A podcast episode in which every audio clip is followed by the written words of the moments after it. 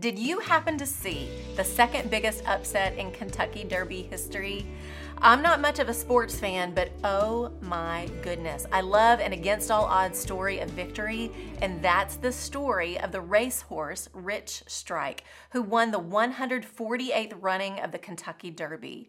With 80 to 1 closing odds, getting in the number 20 post position only minutes before the race, the longest shot on the track a horse who had only won one other race upset the entire Derby with an unbelievable win.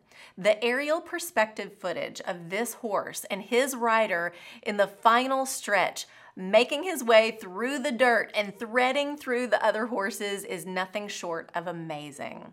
The journey to the finish line for this horse, the jockey who rode him, his owner, trainer, and handlers, is quite a story. The longest shot win shocked not only the world, but even those closest to it. That horse won against all the odds. I've watched the final stretch footage over and over, and to be honest, have been a little obsessed. I mean, don't we all love a really good horse story? And not only that, don't we adore when the underdog wins?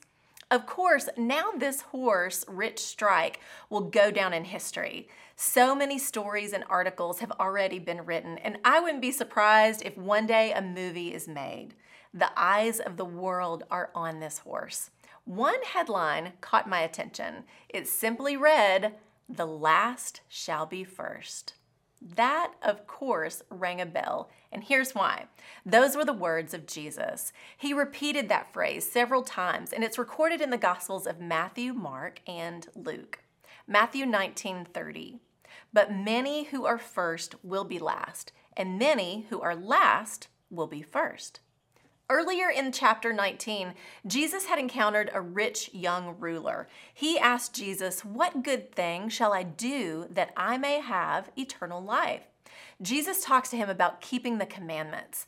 The rich young ruler said, Sure, I've kept all those. Then Jesus tells him to go and sell everything, give it to the poor, and follow me the rich young ruler who, from an earthly perspective, had all the pedigrees and was winning and far ahead, it seemed, in life, walked away full of sorrow because he loved his wealth more than he loved Jesus. Jesus makes it clear kingdom values are the complete opposite of earthly values. Jesus washed his disciples' feet. It wasn't the other way around. It's not about our place or perceived position. Money won't buy you a winning ticket into heaven. It is a free gift to those who humbly receive it. Ephesians 2 8. For it is by grace you have been saved, through faith, and this is not from yourselves, it is the gift of God. Our standing with God doesn't have anything to do with how far ahead or behind we may feel like we are in this race of life. It simply comes down to the condition of our heart. God wants our all, and when we humbly give Him everything, love and serve those around us, we will be blessed in this life and the next. And a life that puts God and others above self, which may not look very victorious, is a life full of victory.